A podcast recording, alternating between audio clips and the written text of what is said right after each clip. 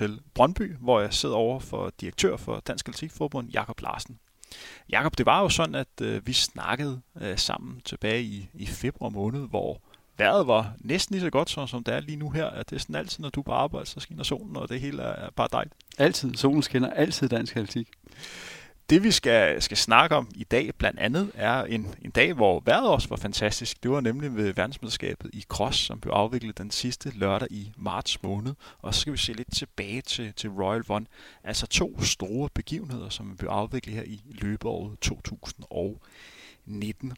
Men først og fremmest, Jakob, når vi kigger tilbage sådan, og breder det lidt ud på atletikken, så har vi jo haft et rigtig, rigtig godt atletikår indtil videre i 2019. Du har været direktør i, øh, i en del år. Kan du huske, at vi har opnået så gode resultater? Vi har jo, har jo en, en stor håndfuld danske rekorder indtil videre.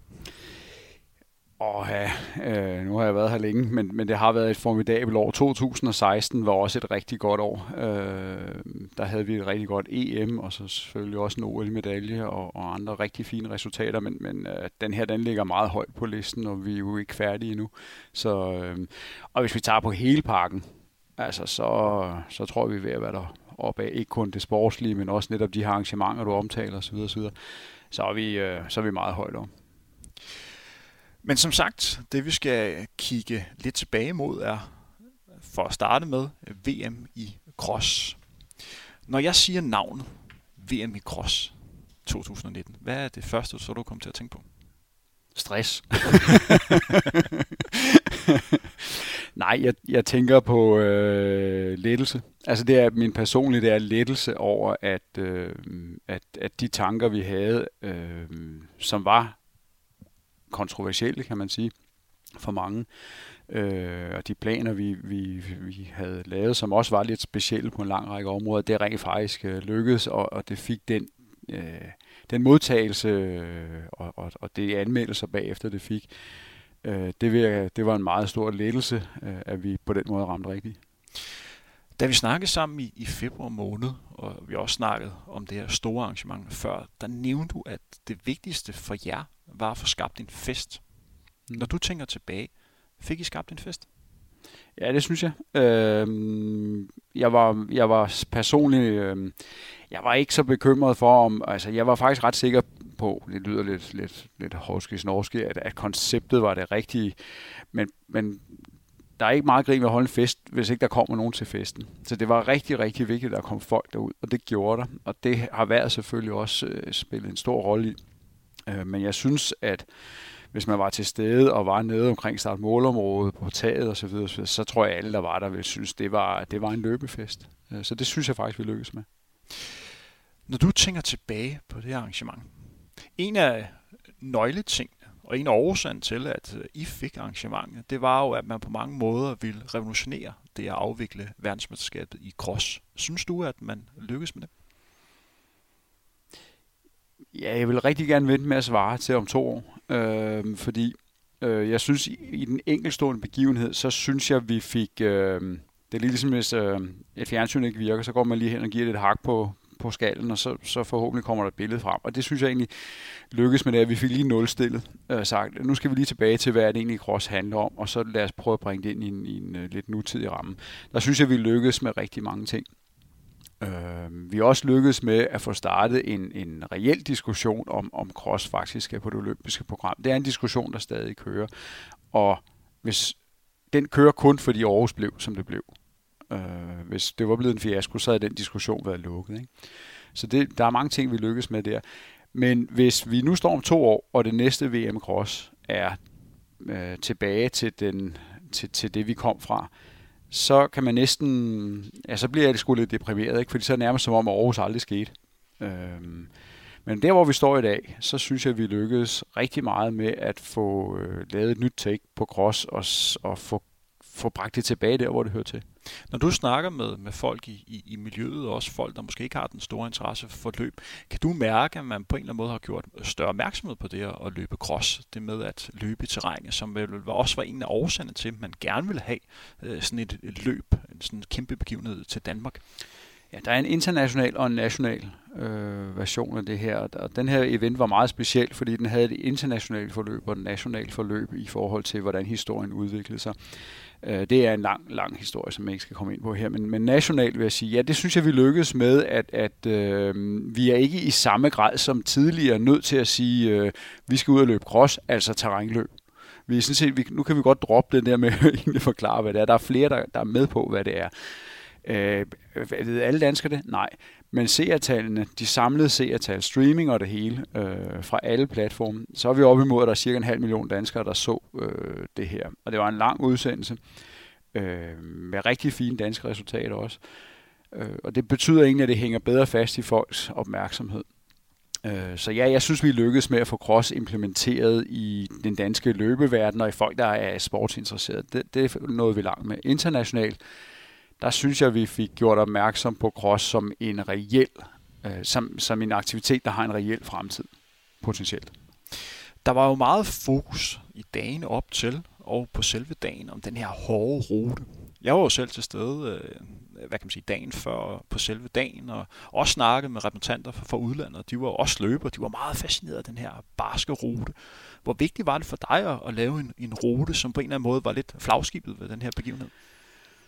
Jamen, det er lidt høn og ikke, fordi det vigtige var egentlig at skabe noget, øh, hvor folk kom der til og var øh, enige om, det her, det, det er stort. Øh, at ruten så blev, som den blev, den blev så hård, det har faktisk noget at gøre med, at vi valgte, at det skulle være på Moskov. Og når man så var der, jamen, så blev det den historie, vi fortalte. Havde vi været et andet sted, så havde vi formentlig valgt en anden type rute, men fokus havde igen været på at skabe det her drama om, at øh, nu kommer vi her, det her er den største løbeevent i verden i år. Det er slet ikke til diskussion. Punktum. Øh, og så handler det egentlig om øh, de brækker, vi har i forhold til den venue, vi havde valgt. Øh, hvad kan vi lave ud af det, der, der bidrager til det? Og der valgte vi så, når vi var på Moskov, så kunne vi jo godt se, der går det jo pænt op og ned. Øh, så må det jo handle om, at vi skal finde verdens sejeste løber. Hvis man vinder her, så er man verdens sejeste løber. Fandt man verdens sejeste løber? Ja, det gjorde man jo. altså, jeg, jeg synes jo, øh, det var jo interessant, fordi inden, inden øh, løbet var der rigtig mange øh, af såkaldte internationale eksperter, der havde spekuleret i den her rute, vi ligesom nulstille magtforholdene.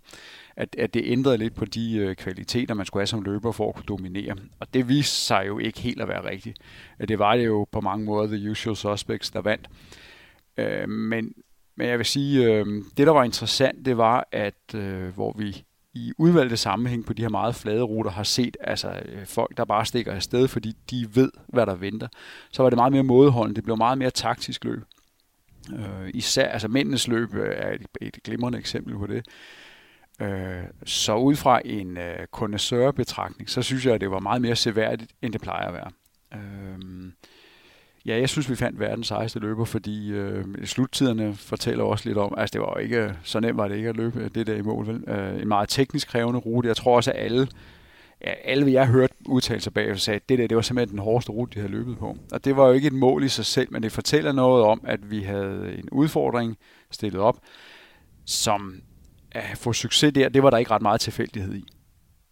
Når du snakkede med øh, landstræner og øh, Øh, hvad kan man sige, deres delegation for, for de andre øh, lande. Hvad var deres reaktion til arrangementet og, og til, til ruten? Hvad synes de om at have været i Danmark?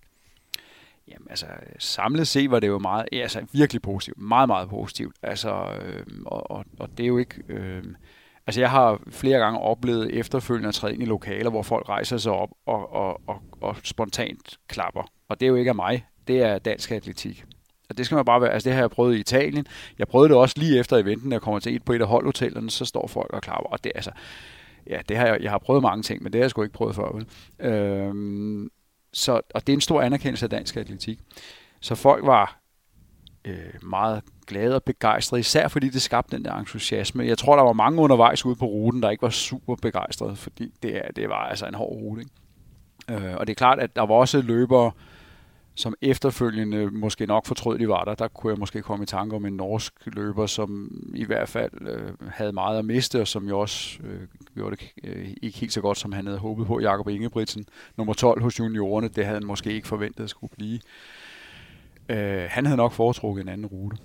Lad os lige stoppe med Jakob Ingebrigtsen, fordi det var jo en løber, der stillede op Og hvis vi to før løbet skulle, skulle nævne den, den bedste mandlige løber i Europa lige nu, i vel og mærke i seniorklassen, så vil vi nok komme frem til Jakob Ingebrigtsen. Han stiller altså op i, i juniorklassen, øh, hvor at man snakkede om, kunne han få medalje, og kunne han komme i øh, top 10. Jeg tror, at den bedste placering i, i mange år var vel en 9. plads for en europæisk øh, løber. Han valgte at, øh, at komme til Danmark øh, dagen før, og havde dermed ikke mulighed for at kunne, kunne, kunne se ruten. Han prøvede at løbe med, men som du selv nævnte, så sluttede han på en, en 12. plads. Når vi kigger sådan overordnet, Altså, der er jo lidt her, hvor man virkelig bliver overrasket over, hvor stor talentmassen er i Kenya og Etiopien. Vi ved det godt, og alle dem, der sidder og hører det her program, er godt klar over, at de er gode til at løbe, men nogle gange bliver man bare mindet om det endnu en gang.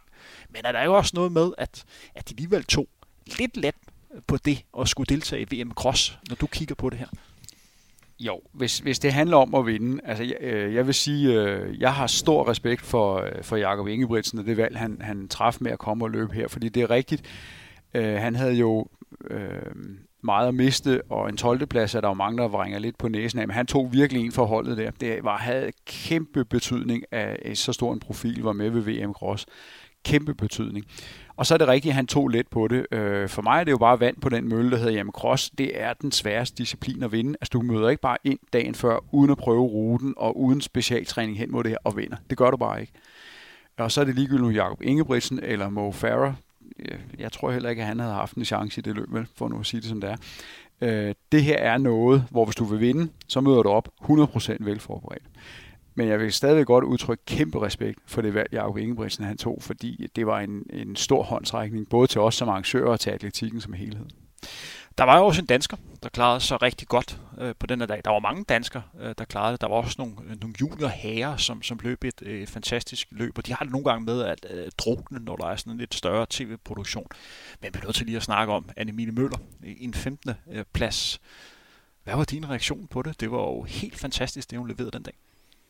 Jamen, jeg var målløs. Altså, øh, jeg fik faktisk lige en tårer i øjenkrogen på et tidspunkt over at se det, fordi det er... Øh, øh, er cross en 15. plads ved VM Cross. Øh, det er det er meget sjældent, at europæiske løbere født og opvokset med europæisk baggrund øh, klarer det.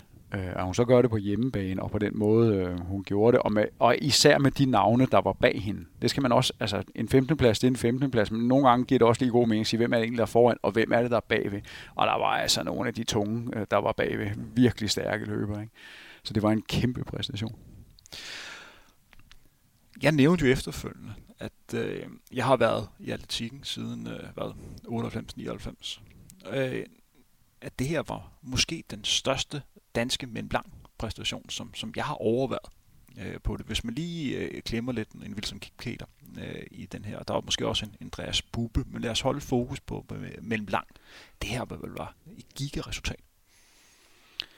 Ja, det var det. Øh, punktum fristes jeg til at sige. Det er jo altid elastik i metermål, hvad, hvad er det største. Øh, den ligger også meget højt på, på min liste. Øh, og især hvis vi taler om ting, som er i vores tid, om du vil, så ligger det meget, meget højt. Altså jeg vil sige, at jeg havde faktisk samme oplevelse med Anne Emilie, da hun løb indledende hit ved, ved OL i Rio. Fordi det var også en, en aha-oplevelse af rang at se hende øh, uimponeret, vil jeg kalde det. Øh, der, der, der fik jeg lidt samme op, oplevelse her. Nu var det så bare på hjemmebane, så der var, og vi havde mange ting investeret i det arrangement, så det gav lige det ekstra. Ikke? Meget stor præstation. Det er jo sådan, at øh, jeg bruger en, en del tid på at følge med i, hvad der sker i, i løbeverdenen, både øh, nationale medier, men også øh, hvad der sker sådan øh, globalt. Og det er jo ikke nogen hemmelighed, at dagen efter verdensmesterskabet i cross, du blev jo ros til skyerne på alverdens øh, hjemmesider og verdens øh, netmedier, som har noget med, med løb at gøre. Om lige pludselig var der Jacob Larsen til at stå for alverdens arrangementer, der har noget med, med løb at gøre. Jacob, nu har du afviklet verdensmesterskabet i halvmarathon øh, i København, og så verdensmesterskabet i cross. Hvad er det næste? Mm, jamen, det ved vi ikke endnu. Øh, på et eller andet tidspunkt, så skal vi jo et eller andet... Altså, vi har jo Copenhagen haft, det skal vi ikke glemme. Altså, en, en, en verdensklassebegivenhed, som vi stadig bruger tid, øh, meget tid på at udvikle og, og selvfølgelig afholde. Vi har øh, også et Royal Run og så videre, og så. Og så dukker der jo et eller andet op øh, på et eller andet tidspunkt. Det er ikke nogen hemmelighed, at vi i dansk atletik på et eller andet tidspunkt rigtig godt kunne tænke os at bide skære med et indendørsmesterskab. men finans, altså finansieringskravene til det er, er betragtelige. Øh, og for os, når vi laver de her arrangementer, øh, hvis man skal lave det, så skal man helst lave det, så man husker det 10 år efter, fordi det er et kæmpe arbejde. Øh, og at lave noget, der er middelmådet, og som er glemt et år efter, øh, det er simpelthen ikke det værd. Og, og med, min pointe med det, det er, at hvis man skal lave et europamesterskab indendørs, øh, for at kunne lave det på den rigtige måde, så er der nødt til at være øh, en, en, en vis mængde ressourcer til stede, og det er da noget, vi, ja, vi har jo dialog øh, til højre og til venstre omkring det her, ikke? Øh, det vil, det vil være drømmen, men øh, det kan også være, der dukker noget andet op. Jakob, når du tænker tilbage på verdensmesterskabet i, i cross, er der nogle ting, du kan vil have gjort anderledes? Ja, der er meget. Og du godeste. Altså, jeg kan jo næsten ikke holde ud og se det på tv selv, øh, fordi jeg kigger jo på alt det, jeg synes, der... Det, som alle andre ikke lægger mærke til. Ja, og som ikke blev helt, som det var i hovedet. Ikke? Øh, øh, nej, ja, ja, altså... Øh, der er ting, jeg gerne vil have, have... Hvis jeg skulle gøre det igen, så er der ting, som jeg synes gik rigtig godt, men som jeg gerne vil have til at gå endnu bedre. Det har rigtig meget at gøre med, med med øh, hvad skal man sige, den visuelle eventpræsentation. Øh, der var del af det, der gik rigtig godt, og der var del af det, vi ikke helt lykkedes med. Øh, ja, og, og så er der, øh, der er også det her, hvad, hvad er cross, er det en, en, hvordan hele indsatsen nationalt, altså VM Cross blev en kæmpe succes internationalt. Det blev en, en, en god succes nationalt, men især som tilskuerbegivenhed. Øhm, og vi vil faktisk rigtig gerne have brugt den her mulighed til at få endnu flere ud at løbe. Og det lykkedes vi til dels med. Altså der var cirka 2.000, der løb med i, i motionsdelen. Og det, om det er godt eller skidt, det, det er jo igen elastik i metermål. Øh, vi vil gerne have udnyttet det endnu mere. Øh. En ting, som jeg øh, personligt synes var lidt ærgerligt, det var, at man havde jo et verdensmesterskab på, på hjemmebane, øh, på en rute, hvor man kunne hente nogle procenter med at øh, kende rutens øh, øh, sværhed, og, og hvordan man sådan rent teknisk øh, skulle løbe det. Hvorfor valgte man ikke at afvikle danske mesterskaber på, på ruten op til, for på den måde og øh, give de danske atleter en lille fordel. Man kunne se på Jakob Ingebrigtsen, hvor, hvor meget det betød, øh, og det med at øh, kende ruten. Jeg tror personligt, Jakob, han har nok ikke vundet løbet. Han var måske kommet i, hvad skal vi sige, top 7, hvis han har været der to-tre dage øh, før. Var det noget med, man kunne arbejde med, hvis man fik mesterskabet igen, og på den måde give de danske atleter øh, en lille fordel? Jamen selvfølgelig, og det, vil, det er oplagt. Øh, det der var, vi havde faktisk også, vi ville rigtig gerne have gjort det, det og indledningsvis havde vi øh, planer om et testløb netop et dansk mesterskab på ruten, men det kunne simpelthen ikke lade sig gøre. Det havde noget at gøre med, om vi kunne få lov at være der, øh, og der var, der sker jo meget i kulissen. Der var faktisk en lang periode, hvor, hvor det var usikkert, om vi overhovedet kunne få lov at løbe på taget øh, hvilket var lidt et problem, fordi det var egentlig det, hele eventen var bygget op omkring, og det var meget langt hen i forløbet, hvor der opstod usikkerhed omkring det her. Så i hele den periode der, der var der bare fuldstændig lukket for at kunne få lov at lave noget som helst andet. Øh, der skulle vi egentlig være glade for, hvis vi bare kunne få lov at lave VM. Men du har fuldstændig ret, altså skulle det ske en anden gang, jamen altså, så ville vi gøre det. Øh, det vi jo gjorde, forsøgte at gøre, øh, det var, at vi i andre, altså i vores Cross National serie, forsøgte at trække det i retning af, okay, nu kommer Cross til at blive en hård øh, omgang, så at sige. Det er den retning, vi går. Men at det, det, det lykkedes vi kun til dels med. Altså der, øh, ja.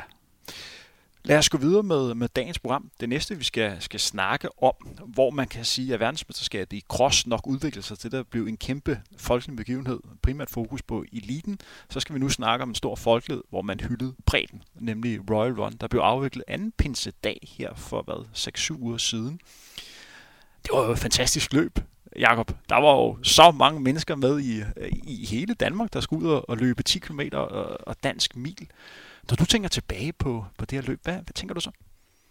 Ja, så smiler jeg. Øh, og, og ja, jeg ender jo med at fremstå helt grødlabil, ikke? fordi det var også en dag med, med tårer i, og i øjenkrogen. Øh, det, er, det er et løb, som øh, det er meget, meget sjældent, at idrætten rækker ud over sig selv. Øh, det sker ufattelig sjældent. Øh, men det gør Royal Run. Altså det er en oplevelse, hvor man siger, okay, det her er en, en idrætsbegivenhed, der ikke kun er for idrætten. Det er i faktisk her, der når vi langt, langt ud over idrætten. Det er meget, meget mere, det er meget, meget mere end en idrætsbegivenhed. Øh, det er en meget stor oplevelse at være en del af. Kan du sætte endnu flere ord på det? Hvordan rækker man ud over idrætten? Øh, det gør man ved, at øh, have en aktivitet, som folk, der normalt ikke har en relation til idrætten, øh, både øh, vælger at være en del af, men også ønsker at være en del af, og, og bidrager til, til den begivenhed. Øh, det at opleve folk, som øh, altså rent oprigtigt er glade for at være en del af det her, og glade på en helt anden måde, end du og jeg er. Altså, vi møder ind, øh, vi har prøvet det her mange gange før, og så videre, og så videre, og synes jo, det er sjovt og festligt, og så videre, og så videre. Men det at se, der kommer nogen ind, hvor man bare som, altså, har den der oprigtige spænding af første gang, og, og, og glæden og oplevelsen ved det, øh, der er, der er sådan noget meget, meget bekræftende i, i den her umiddelbare spontane glæde og begejstring, som, som vi ikke ser så tit i vores andre sammenhæng, fordi der er folk simpelthen for rutineret. Der skal meget mere til. Ikke? Øh, det, er, det at kunne, kunne lave et arrangement, der giver så mange mennesker en god oplevelse, det er en stor ting. Der var jo start og mål inde ved Amalienborg, og det har man jo sådan valgt at gøre i år, øh, for at øh, skabe noget nyt. Øh, simpelthen. Hvordan synes du, det fungerede? Øhm, det fungerede godt. Øhm, ikke, igen, igen, så det, det fungerede ikke helt lige så godt, som det gjorde i hovedet. øh, og det, det bliver vi jo altid klogere af. Det gør det sjældent, vil jeg så sige. Det er sjældent, det fungerer lige så godt i virkeligheden som i hovedet. Øh, det gjorde det heller ikke der, men det fungerede godt. Altså der er ting, som øh, nu, nu skal vi jo have et Royal Run igen næste år, øh, og det kan da sagtens være, at det bliver startmål samme sted. Nu må vi se. Øh, bliver det samme sted med mål? Øh, med målgangen, så er der nogle ting, vi kommer til at gøre anderledes, fordi nu er vi jo blevet klogere. Starten var, øh, altså øh, starten, den start vi havde på Royal Run i København, det kan simpelthen kun finde sted i Danmark. Øh, det er kun i Danmark, hvor, hvor alle, og jeg mener alle, deltagere, myndigheder, arrangører osv. osv. er indstillet på, det er den her måde, vi gør det på. Så mange mennesker på så lidt plads. Øh, det, det er lidt ligesom DHL-stafetten, ikke? hvor man siger, men, men det er bare kun i Danmark, at det kan lykkes på den skala, fordi alle andre steder, mm, der er der bare ting, det, det er de ikke, øh, det kan de ikke finde ud af. Det var også et løb, hvor at vores kære kronprins desværre ikke selv kunne, kunne deltage, fordi han har problemer med, med ryggen. Hvilken er jo endnu en gang understreger, at han er jo ligesom alle andre, fordi du har også bøvl med, haft bøvl med ryggen, jeg har også haft bøvl med mm. ryggen, og det er der sikkert mange af jer, der sidder og hører med i det program, som også har haft. Han valgte at cykle med på, øh, altså foran de, de første løber. Kan du lige sætte det ind med, da du første gang hørte, at kronprinsen, han havde ondt i ryggen og ikke øh, kunne, kunne løbe med. Hvordan ændrer man lige pludselig øh, konceptet her? Ja, man starter med at sige ja, selvfølgelig. Øh, fordi vi havde jo samme ting med VM Cross, der skulle han jo også have løbet med og måtte også melde pas. Ikke? Og det, det var en streg regning, og det var det også den her gang, øh, og det kom ret sent. Øh, og jamen, så, så starter der jo dybest set en kreativ proces, som den her gang varede meget kort øh, tid i forhold til at sige, okay, hvordan, hvordan det er, hvordan sikrer vi, at publikum, deltagere, får en eller anden form for oplevelse af det her, og hvordan sikrer vi, at tv-fladen fungerer. Vi skal ikke være blinde for, at tv sender altså det her løb fra vi starter om morgenen i Aarhus og hele vejen igennem. Det er 10 timer med rigtig pæne seertal. Og vi har en kæmpe opgave og en forpligtelse og en interesse i at sørge for, at tv har et produkt, der er værd at se på. Øh, fordi det øger jo sandsynligheden for, at det samme kan ske næste gang. Så det tog meget hurtigt udgangspunkt i, okay, hvordan sikrer vi, at den minutplan, der er lagt for tv, at der rent faktisk er noget indhold i forhold til det. Øh, så, så det her med, at han øh, dukker op ude på ruten, deler vand ud og så videre, så kører med på cykel, det er faktisk øh, i den proces, det opstår, at vi er simpelthen nødt til at gøre et eller andet, fordi øh, vi skal bruge ham på tv, og vi skal bruge ham i forhold til deltagere osv. Og, så videre. og det kongehuset er jo er jo suveræne øh, samarbejdspartner i den her sammenhæng. Det, det synes jeg, de er. En ting, som jeg også bliver nødt til at spørge ind til, det er økonomien i forbindelse med, med Royal Run. Øh, vi lavede jo en udsendelse mm. for nogle måneder siden, hvor vi havde en journalist inden for Ekstrabladet, Anders Jung Ernst, som, som henviste til en artikel, som de lavede på Ekstrabladet, så, som, som fremlagde et, et regnskab for det første år af, af Royal Run, øh, hvor man kunne se, at det jo måske ikke har været den succes, som man rent økonomisk havde, havde håbet på. Hvad er din øh, reaktion på det, og hvordan tegner det her i, i år? Jamen, reaktion er, øh, at... Øh, lad os starte med det sidste. Øh, I år der øh, får vi et øh, rigtig... Øh, ja, nu siger jeg rigtig fint. Et fint. Øh, det er en fin økonomi. Der er et overskud på løbet i år, og det er godt, for der var jo et hul fra sidste år. Øh, så det er dejligt.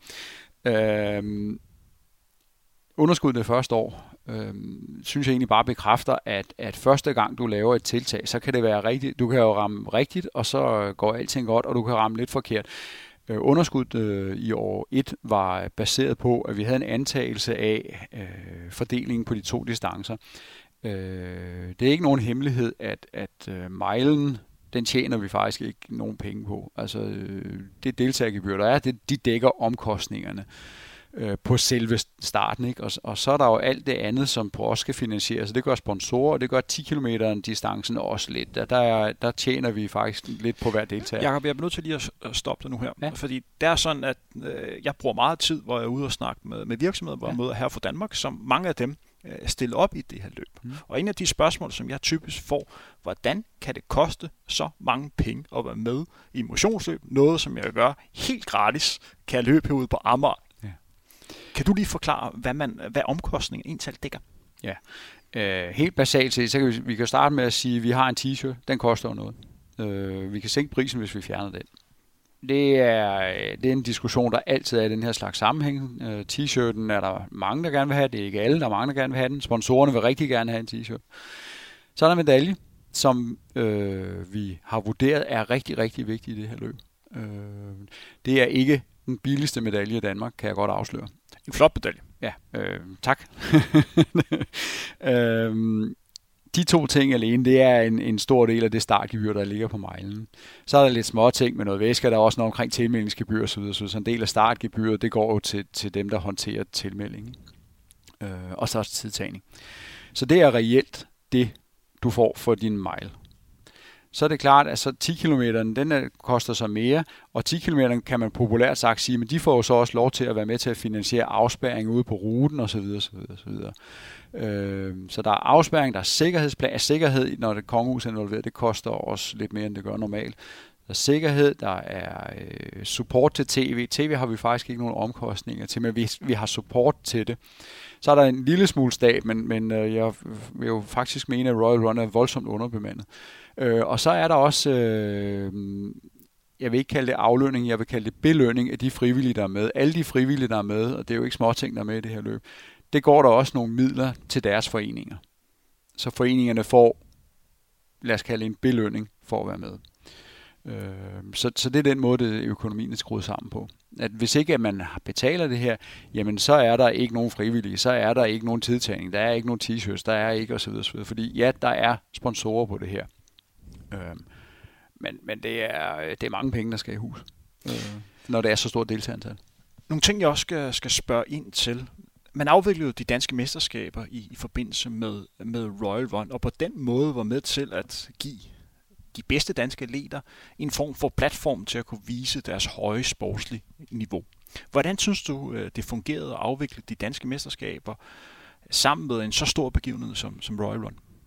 Jamen, jeg synes, det fungerede fortrinligt. Øh, det er klart, at det var jo en disruption, tror jeg, man kan kalde det, af, af den traditionelle form og af løbeverdenen. Øh, dels at lægge øh, et, et mesterskab ind i et så stort arrangement, hvor mesterskabsløberne pludselig udgør så lille en del af feltet. Det har sine udfordringer, øh, og øh, timeline i det, altså forløbet i det, var også uhensigtsmæssigt i den forstand, at beslutningen om at lægge DM ind blev truffet efter vi havde åbnet for tilmelding. Og det medførte en masse bøvl, fordi så var folk jo allerede begyndt at tilmelde sig, uden egentlig at forholde sig til DM. Øhm. Fordi vi kan jo hurtigt være enige om, at her var det DM, som blev lagt i forbindelse med Royal Run, og ikke Royal Run, som blev lagt i forbindelse med DM. Det er fuldstændig rigtigt. Øhm, og det er også klart, at en placering 10. juni øh, er også i en traditionel løbskalender, er det lidt udfordrende for løberne, øh, fordi det er ikke den årsrytme, de, de er vant til. Det der så bare er, og grund til, at det blev gjort, det var, som du også selv øh, er inde på her, her har vi faktisk muligheden for, frem for at vi laver et løb, som vi måske selv skal streame, og der er måske 3.000 mennesker, der sidder og ser det på stream, og der er måske, hvad ved jeg, 500 tilskuere og 300 deltagere. Så lægger vi det ind her, og så har vi vup til en halv million seere. Øh, og vi kan endda lave det på en måde, hvor at de kommer, i hvert fald den, de mandlige løber, kommer rigtig meget i fokus på den her. Øh, så det var egentlig det, det handlede om, at vi vil rigtig gerne give en platform for vores bedste løbere til at få fremvise, altså vise sig selv. Hvad kan vi? Personligt har jeg også øh, den holdning, at øh, Man har mange år sukket efter tv-tid for de bedste danske øh, mandlige løber. Hvis jeg selv var aktiv øh, på højt niveau i den dag, så er jeg sat stort kryds på Royal Run 2020. Du får ikke et større platform øh, til at komme ud øh, til, til herre for Danmark og få øget sin, øh, sin værdi. Med andre ord, det er måske ikke det sportslige vigtigste løb på året, men det er det løb, hvor du kan, hvad kan man sige, kan brande dig selv mest muligt og sørge for, at du kan skabe endnu bedre forudsætninger, for at du kan øge din sportslige øh, værdi. Så på den måde har mange eliteløbere en forpligtelse over for sig selv at, at sørge for at stå så skarp som overhovedet muligt i den her dag her. En ting, som vi også lige skal, skal komme ind på, du nævnte selv lidt, og det var jo lidt den fordeling i forhold til tv-tid for herrene kontra kvinder. Jeg skal lige nævne, at jeg sad selv og var ekspert på, øh, på TV2, og der var meget fokus på, øh, på, på de hurtigste øh, herrer. Der er jo en simpel for forklaring på det. Kan du lige fortælle øh, lytterne, hvorfor der var så stor fokus på, på herren? Ja, det var der, fordi der var fælles start. Altså, vi øh, sendte øh, løberne afsted, øh, DM-løberne afsted med, med, i samme gruppe, mænd og kvinder sammen. Det gør vi også ved Copenhagen Half. Øhm, men der har vi mulighed for at have, have kameraer også på de førende kvinder inde i feltet. Det har vi ikke her, fordi felterne simpelthen er så store. Og i øvrigt så er det TV2, der laver tv-produktion, og de har allerede mange kameraer i spil, så, så en yderligere investering i at dække en DM-løber, som for dem ikke er det vigtigste produkt det, øh, det, var ikke, øh, det var ikke realistisk i den her omgang. Øh, men det er rigtigt, at, at det betød jo, at, at det blev mændenes løb, der bliver dækket. Øh, og der... Øh, det 10 km feltet var så stort, øh, og tidsrammen tidsrammen for dagen øh, var så hård, så, så den øh, lokale arrangør, som primært jo bestod af, af Sparsa, øh, var ekstremt hårdt presset. Øh, hvis vi så også skulle udvide tidsrammen med at sige, nu laver vi en separat start for de bedste kvinder 10 minutter før. Jeg ved godt, det lyder fuldstændig åndssvagt, når jeg siger 10 minutter, det ville være et problem, men, men det var ikke noget, der gjorde livet nemmere for dem. Øh, så det, det er en af årsagerne, men den vigtigste årsag, skal jeg faktisk også være hudløs ærlig at sige, det var, at der var så mange ting, vi skulle fokusere på. Og det her er en praksis, vi normalt bruger ved Copenhagen Half indtil i år. Øh, der bliver lavet om i år. Øh, men men øh, vi bruger det normalt, og vi har simpelthen ikke, øh, vi havde ikke overskud til at tænke den tanke. Der var bare så mange andre ting, der skulle tænkes. Men jeg tager den til mig og siger, at altså, det her er noget, vi kommer til at kigge på fremad, fordi vi er lige så interesserede i at få promoveret de bedste kvindelige løbere, som de bedste mandlige. Altså mindst lige så, så interesserede. Ikke? Jakob, du ved jo godt, at når du lige laver sådan en cliffhanger, som du lige har sagt, så bliver jeg nødt til at spørge lidt ind til det. Hvad er det, der bliver ændret i år i forbindelse med uh, Copenhagen Half? Der laver vi en separat start for det kvindelige elitefelt. Og det er simpelthen for at kunne, uh, kunne prøve at få en, en verdensrekord i et rent kvindefelt. Det vil det, I går efter. Ja, det, altså, det gør jo ikke noget. Øh, det er jo sådan, at der er to verdensrekorder i kvindernes halvmarathon. Der er i de blandede felter og i de rene felter. Det er klart, det er jo også en, en faktor i det. Men det er simpelthen også for at kunne lave en bedre dækning øh, kunne få et større fokus på, på, øh, på kvindeløb. Nu var kvindernes løb sidste år, der blev sat Europarekord, der var jo på den måde øh, en, en, en, en mere spektakulær øh, løb-event øh, end, end mændenes elite-event. det er jo ikke sikkert, det bliver sådan i år, men vi vil egentlig gerne have mulighed for at dække begge to optimalt.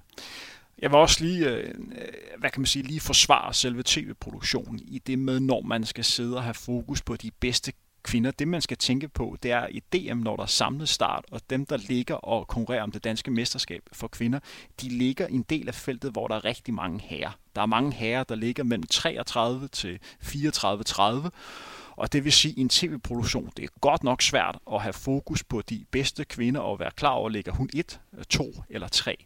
Det lyder meget nemt, når vi sidder og snakker om det, men, men tro mig, det er rigtig svært, når det kommer til, kommer til stykket og kræver store ressourcer øh, for at kunne skille de her øh, kvinder sammen. Så er det jo sådan noget med, med at man skulle sidde og fokus på, øh, på chippen og sidde på den måde og kunne sidde og snakke om det. Man skal også bare være klar over, at her sidder rigtig mange mennesker, der sidder måske og ser deres første løb. Og hvis vi sidder og snakker om rigtig mange personer, som ikke er på tv-billedet, så mister de lidt fokus.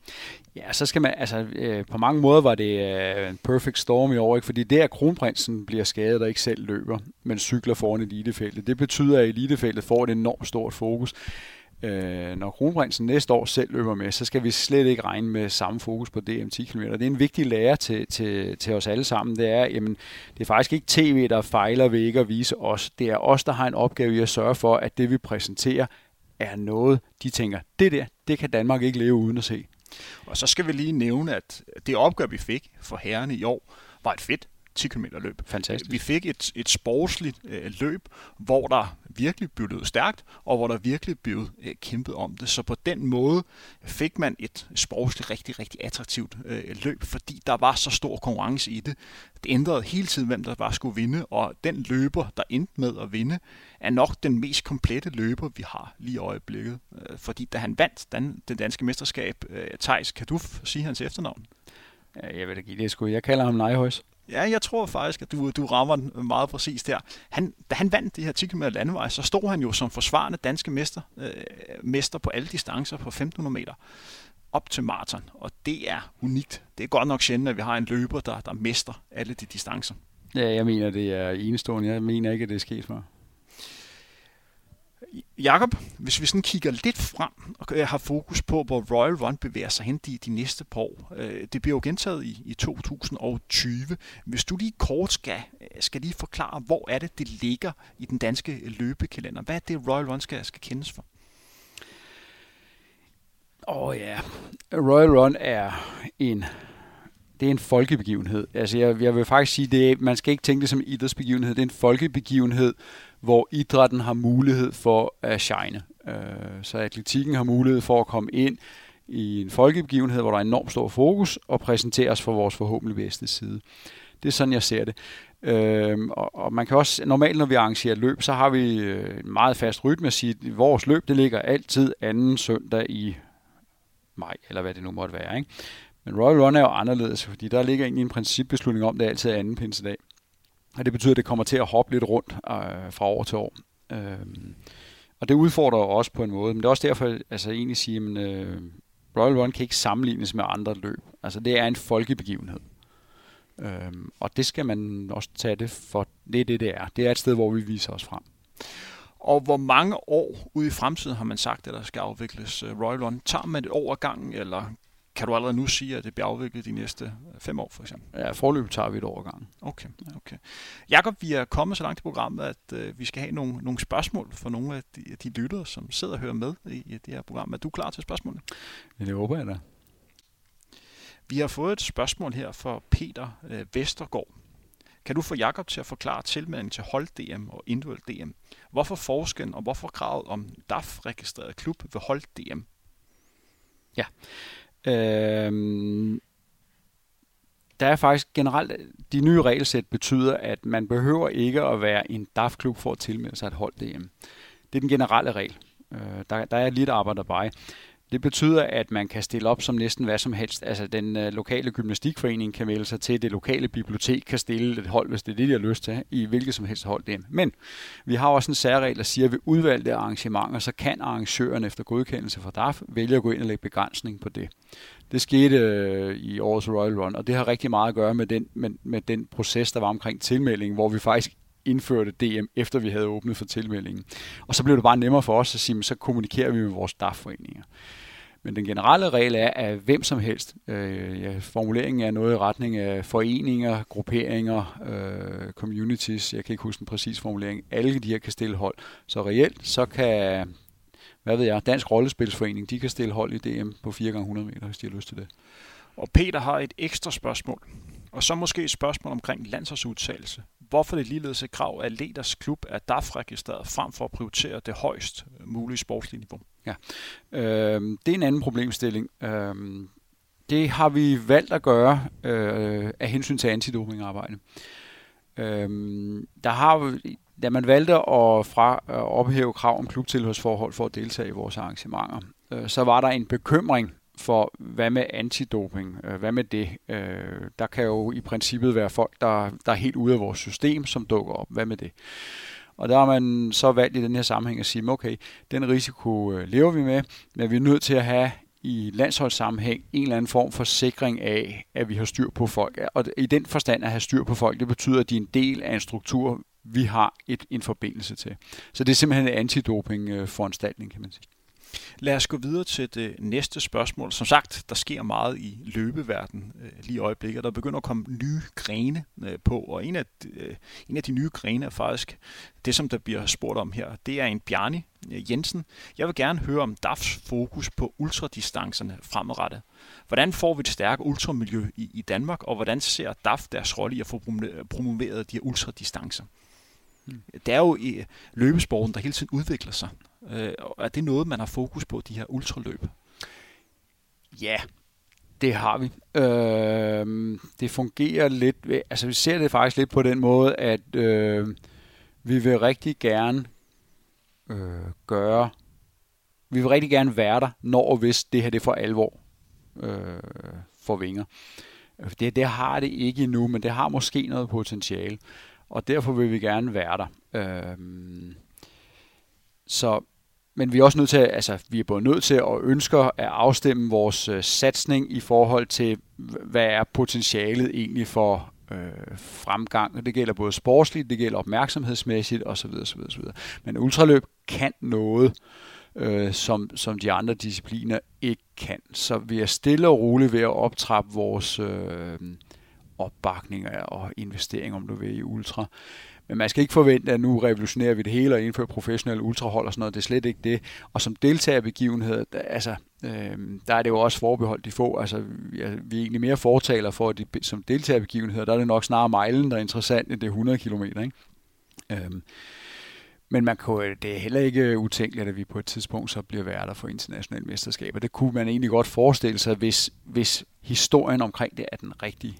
Når du kigger globalt, er den her ultrascene, er den på vej frem? Men det kommer an på, hvordan man måler det. Altså deltagermæssigt, så vil jeg sige, nej, det ser jeg faktisk ikke, øh, ikke et tegn på, sådan, hvor, hvor jeg vil kalde det andet end statistisk øh, udsving. Øh, men i forhold til historiefortællingen, der, der kan det nogle ting. Øh, altså vi har jo ultraløbere, der er på et et øh, sportsligt, måske lavere niveau end vores bedste løbere på de traditionelle distancer, men som jo har en, en rækkevidde i kommunikation, der ligger langt, langt over. Fordi ultra kan bare noget i forhold til at, at få folks opmærksomhed. Altså der er, der er nogle imponerende præstationer i forhold til det her med udholdenhedsaspektet. Så det kan noget. Øh, men jeg synes, det, man skal ikke sammenligne det med, med maraton. Det er en helt anden scene end det. Øh, ja, det er nok den bedste måde, jeg kan beskrive det på. Så det du siger, det er, det er en ny gren inden for atletikken, der sådan på, på mange måder er i gang med at finde deres plads. Ja, fordi det er jo det er en gren, der, der åbner op igen for det med fascinationen. Ikke? Altså det, det er jo fascinerende at høre om folk, der nogle af de præstationer, de laver. Det er fascinerende at høre, Øh, Øh, og så, så åbner du op. Det er en lidt anden logik, end der er på maraton, hvor vi i et eller andet omfang har allerede der begynder vi kunne vurdere tiderne osv. Så, så det er fascinationen af ultra, der er en, en anden og øh, en anden type fascination, men den er der. Jeg vil også øh, gå så langt at sige, at når man kigger lidt på de her ultrakorter, øh, der jeg føler mig nogenlunde klædt på til at kunne få øh, til at svare på spørgsmål om en, den pågældende danske rekord på halvmarathon og maraton, om det er en god rekord. Men når vi går ind og kigger på nogle af de her ultrarekorder, så man går ind og kigger på den danske rekord på 100 km er løbet i et snit, der hedder 4.11 per kilometer. Jeg har svært ved at vurdere, hvor god rekord det er, fordi jeg har svært ved at sammenligne det med noget. Bare det at løbe med 100 km i sig selv er imponerende, og så holde 4-11 øh, i snit er også godt, men jeg har svært ved at sammenligne, hvor, hvor stor sportslig præstation er det her. Mm. Fordi jeg mangler simpelthen bare viden omkring det. Jamen, det kan jeg sagtens følge. Altså, der er nogle af de her ultrarekorder, også nogle af de danske rekorder. Altså, vi havde en sølvvinder sidste år øh, i 24 timers løb for kvinder øh, ved Europamesterskaberne. Og det er, det er, altså, når man løber over 200 km på et døgn, det har jeg sådan en pæn respekt for. Øhm, og hvis man kigger på verdensrekorderne, nogle af dem er jo helt absurde. Altså det må man bare sige, at øh, jeg tror, at 6 rekorden den er pænt stykke over 1000 km. Ikke? Det er altså det er okay at løbe på 6 dage. Men det er jo bare en anden form for, for idræt. Det er jo ikke en fysiologisk præstation. Jeg betragter det i langt højere grad som en mental præstation. Men det er også på mange måder inspirerende og imponerende. Lad os gå videre til det sidste spørgsmål, og et rigtig godt spørgsmål generelt. Nogle, nogle fine spørgsmål bliver fået en af vores øh, lyttere. Det er fra en Jakob Stork, og nu skal du høre godt efter, fordi det, det er vigtigt, at du sådan forstår det. Jeg kunne godt tænke mig at høre, hvordan de i DAF strategisk søger at afbalancere en konkurrencekultur over for en fællesskabsorienteret kultur inden for eliten. Både for at sikre dyrkelsen af de store talenter, men også bevare sammenhængskraft, rekruttering af nye medlemmer. Det er et godt spørgsmål. Mm. Det er jo også et meget bredt spørgsmål. Ja. Vi er i en bevægelse nu, vil jeg sige, hvor vi kommer fra en tid, og der mener jeg øh, årtier tilbage, men det er i hvert fald en, en, en kultur, der er, er forankret årtier tilbage, hvor vi i høj grad identificerer folk med deres resultatniveau. Øh, og vi er en bevægelse nu i retning af at sige, at det handler ikke om dit resultatniveau, det handler om din interaktion med idrætten og alle måder. Det handler, vi er, men vi er heller, ja, punktum. Vi er på vej væk fra en fokus på det absolute resultatniveau. Øhm, vi vil rigtig gerne over i, i en kultur, der i højere grad fokuserer på øhm, præstation frem for resultat. Jeg ved ikke, om det giver mening. Øh, men, men for os, vi er heller ikke nogen, der bare siger, det er ligegyldigt, at altså, det 100 meter baglændsløb, det er også sjovt. Nej, altså, øh, der er det her aspekt af, at vi, vi konkurrerer. Konkurrerer fylder noget i vores kultur. Det har rigtig meget at gøre med præstationskultur.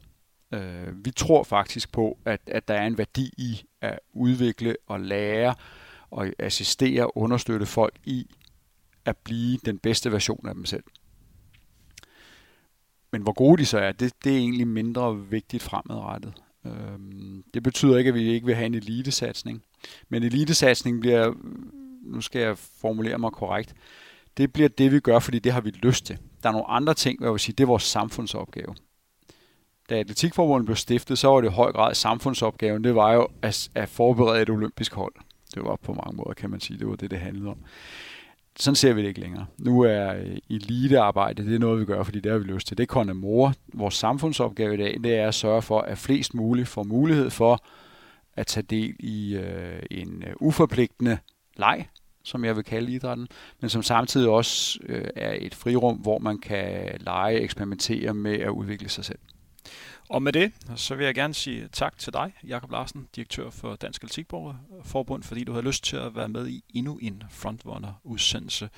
Den største tak skal, skal lyde til jer, som bruger tid på at sidde og høre det her program. Som sagt, de her udsendelser på Frontrunner er lavet af kærlighed til løber for at tage løbesporten og atletiksporten generelt endnu mere seriøst. Husk at følge Frontrunner på de sociale medier og abonnere på os der, hvor du hører podcast. Undertegn Henrik Thiem siger tak, fordi I hørte med. Vi høres ved ingen længe.